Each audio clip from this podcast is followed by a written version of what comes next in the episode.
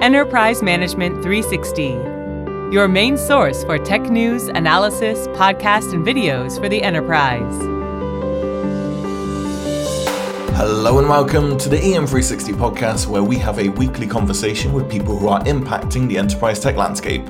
My name is Max Curtin, head of content here at EM360, and I'm your host on today's podcast. Now, make sure you stay up to date with all of our latest episodes by subscribing on Apple Podcasts, Spotify, Google Podcasts, wherever you go for your podcasting fix.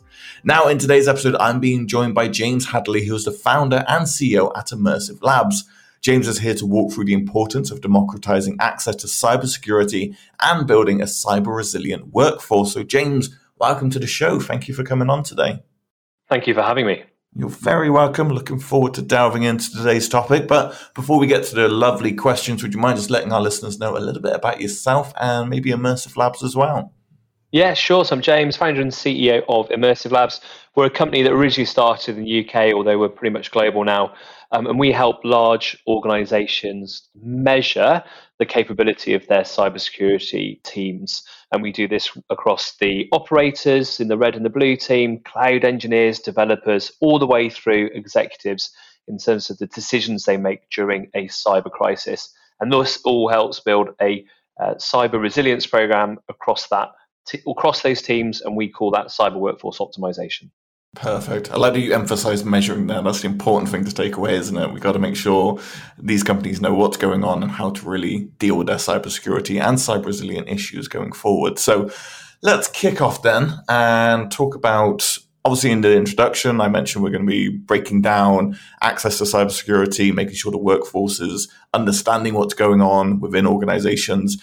But for those who are not familiar with what we're talking about today or have dabbled in it and need a little bit of a refresher, could you maybe um, give us an idea of what this democratizing access to cybersecurity is? Give us an overview and how this kind of applies to different organizations. Yeah, sure. I think um, as I answer the question, I'll probably think of it in two parts in my head. So, first of all, I think about what is the wider industry doing to help democratize access to cybersecurity? How are we going to help plug the cyber skills gap, remove unconscious bias, and help increase diversity. Um, so if I ta- target that one first before going into how uh, you know sort of uh, enterprise companies do it or how we support enterprise companies doing it, talk about the wider industry. So obviously, it's a huge cyber skills shortage at the moment. There's not enough people going into cybersecurity, and there's lots of different approaches that are being taken, sort of training boot camps. More professional certifications, degrees, and more schools are starting to focus on this for me, I think we're always going to have this challenge because we don't have role models. You know, when we grow up, our parents like, "Hey, what do you want to do when you grow up?" And we talk about doctor, you know, policeman, something like that. We never really talk about, well, cybersecurity engineer. You this really lucrative job where there's a skill shortage and very obviously good uh, bands of pay at the moment because of the shortage. So I think that's one of the issues. So for me, democratizing access to cybersecurity is how do we open the door on the profession? How do we help people who are curious? And have those natural aptitudes or traits like analytical thinking, problem solving, troubleshooting, and self research and curiosity. How do we enable those people to kind of explore the field, get excited, start developing skills, and then ultimately raise their hand and get into jobs without actually having five years' experience and a degree in computer science, which tends to be the makeup of people that have access to those jobs today. So that's how I think of it as it relates to democratizing access to cyber in the wider industry. Where we help large enterprise organizations sort of do that as a company is we use our software to help identify those people, to measure the capabilities, to look for those traits and develop those people so they can start to unlock jobs with organizations based purely on hands on skills and talent rather than academic background, experience, where you went to school, you know, ethnicity, age, etc. I 100% agree with that. It, it's interesting that you kind of bring up the desire for people to have kind of degrees and, and the qualifications behind it, uh, because there is that kind of block when people are wanting to get into this organization. But then you also have people, you know, I've done hundreds and thousands of these conversations now with cybersecurity experts, and we always start with, oh, how did you get into cybersecurity? Oh, I just fell into it. I moved from one thing to another.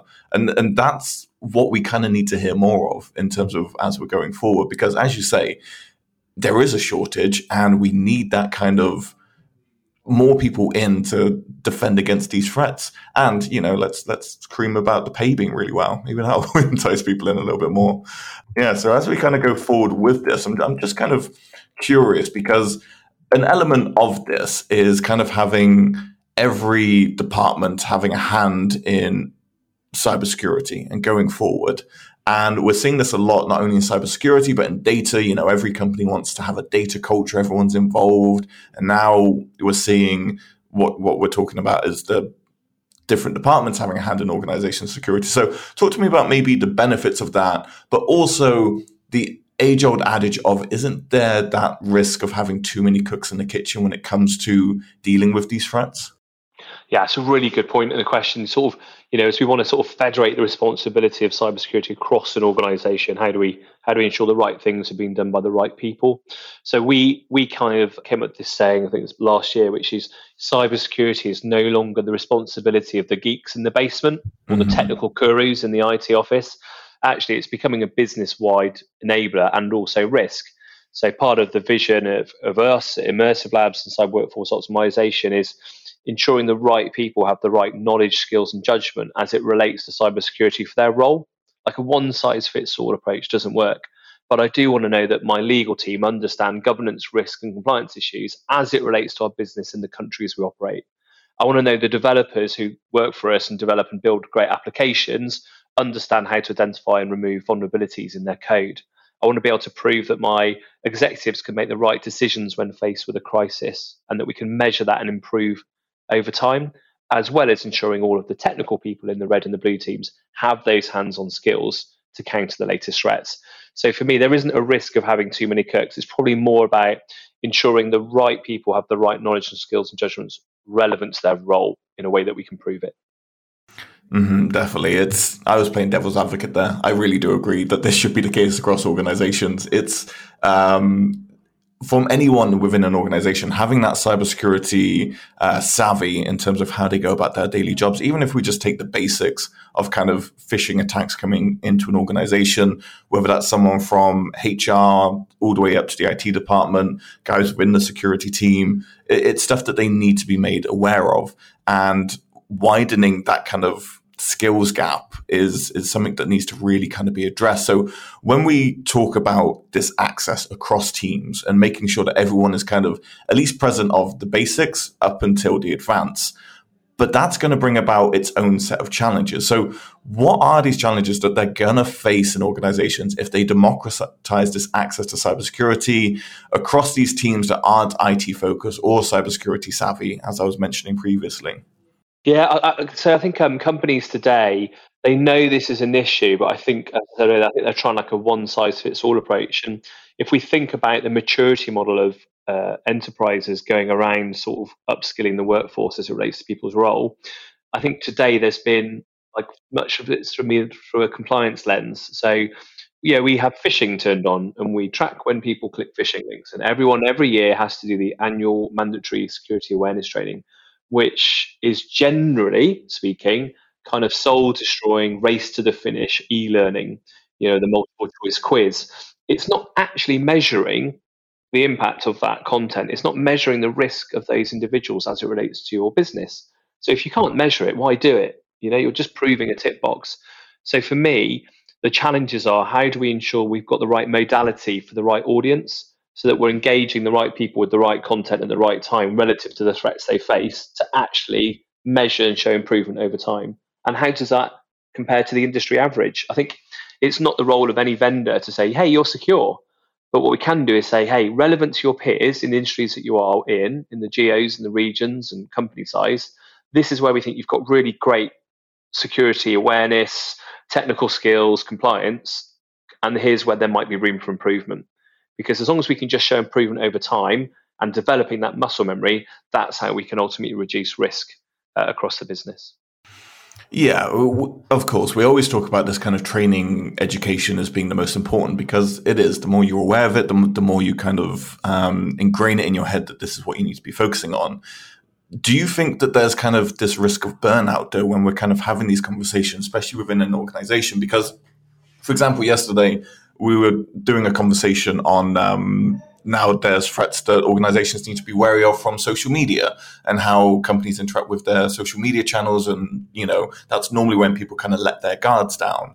And then if you have your workers who have to be on thinking about cybersecurity all the time at work, and then even on lunch breaks, they've now got to be aware of this, and even after work, how do you kind of combat that element of it as well? It's a real challenge, isn't it? I think one of the things that we've even seen internally in our organization, for example, is people when they're in what I call like work mode, so they're looking at their inbox and they're working, they're on Slack, they're generally pretty resilient and we've used programs to help get them there. But what happens is on a Saturday when they get a text message to their personal phone pretending to be me, you know, and they're like, "Oh, James needs something. It's the weekend," and they're like, "But because they're not in that work mode, they've kind of shifted their risk posture or their behavior.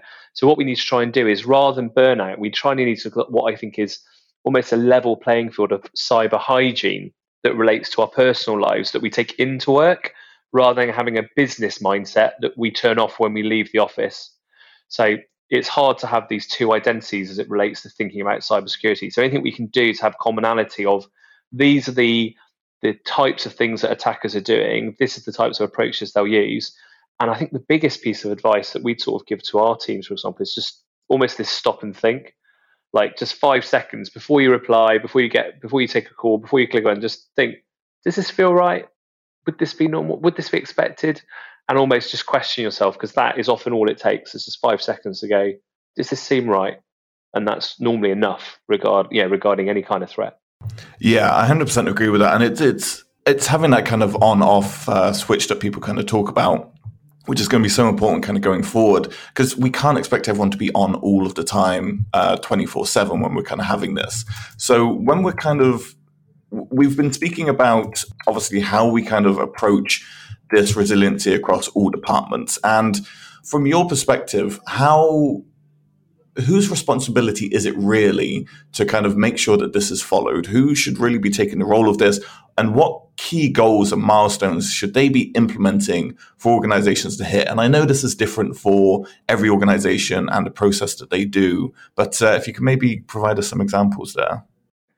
Yeah, I think the I think because every business is different, it's hard to know what good looks like because every company has its own risks. So one of the things that we've been using to help our customers is a maturity model that's you, you know it's uh, applies to every business, which is how do you want the business to feel as it relates to cyber resilience.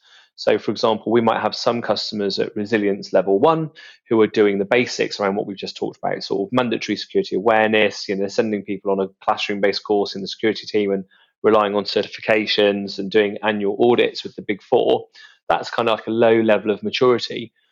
In terms of the roles that are responsible for championing this, I think it starts at the board. So now boards have to be responsible for cybersecurity. They are ultimately accountable for the risks of running their business. They can then delegate some of that uh, initiating programs and processes to their chief information security officer, who would typically be the person that we would speak to in a large uh, enterprise organization.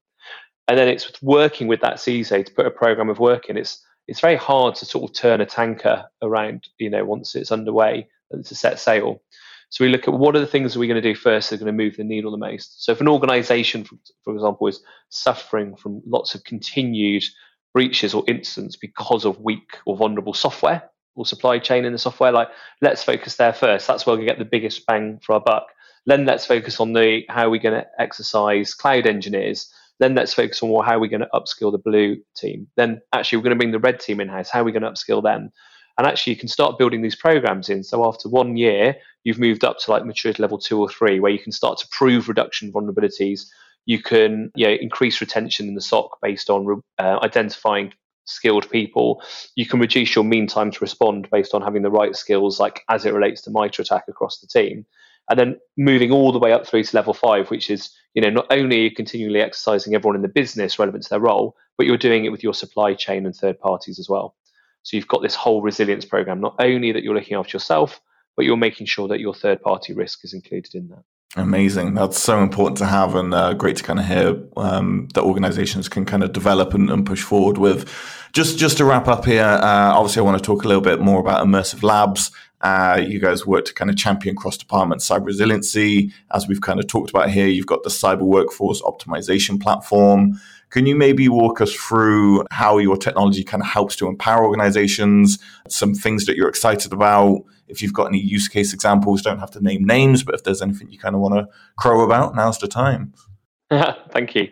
So, um, as I as I think about cyber resilience uh, in the way that we do it to our platform, I think for me, cybersecurity is the, the reason why cybersecurity is so different as a challenge is it's all encompassing and it changes all of the time.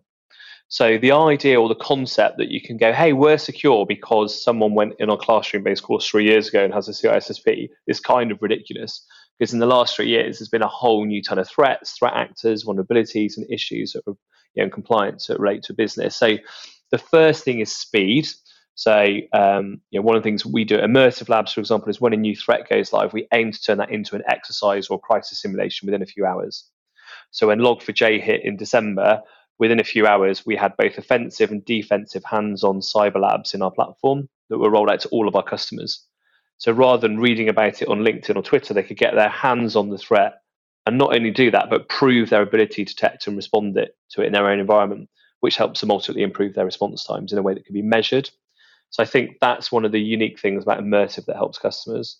Second thing is just how we do it. So, like I said, it's it's no good putting people in front of a video or a classroom or anything like that to try and measure capability. So through our platform, exercising teams, which is like, hey, this breach has happened. Now you need to prove to us you can resolve it. We get that measurement, and it's through that measurement you can start to do lots of interesting things.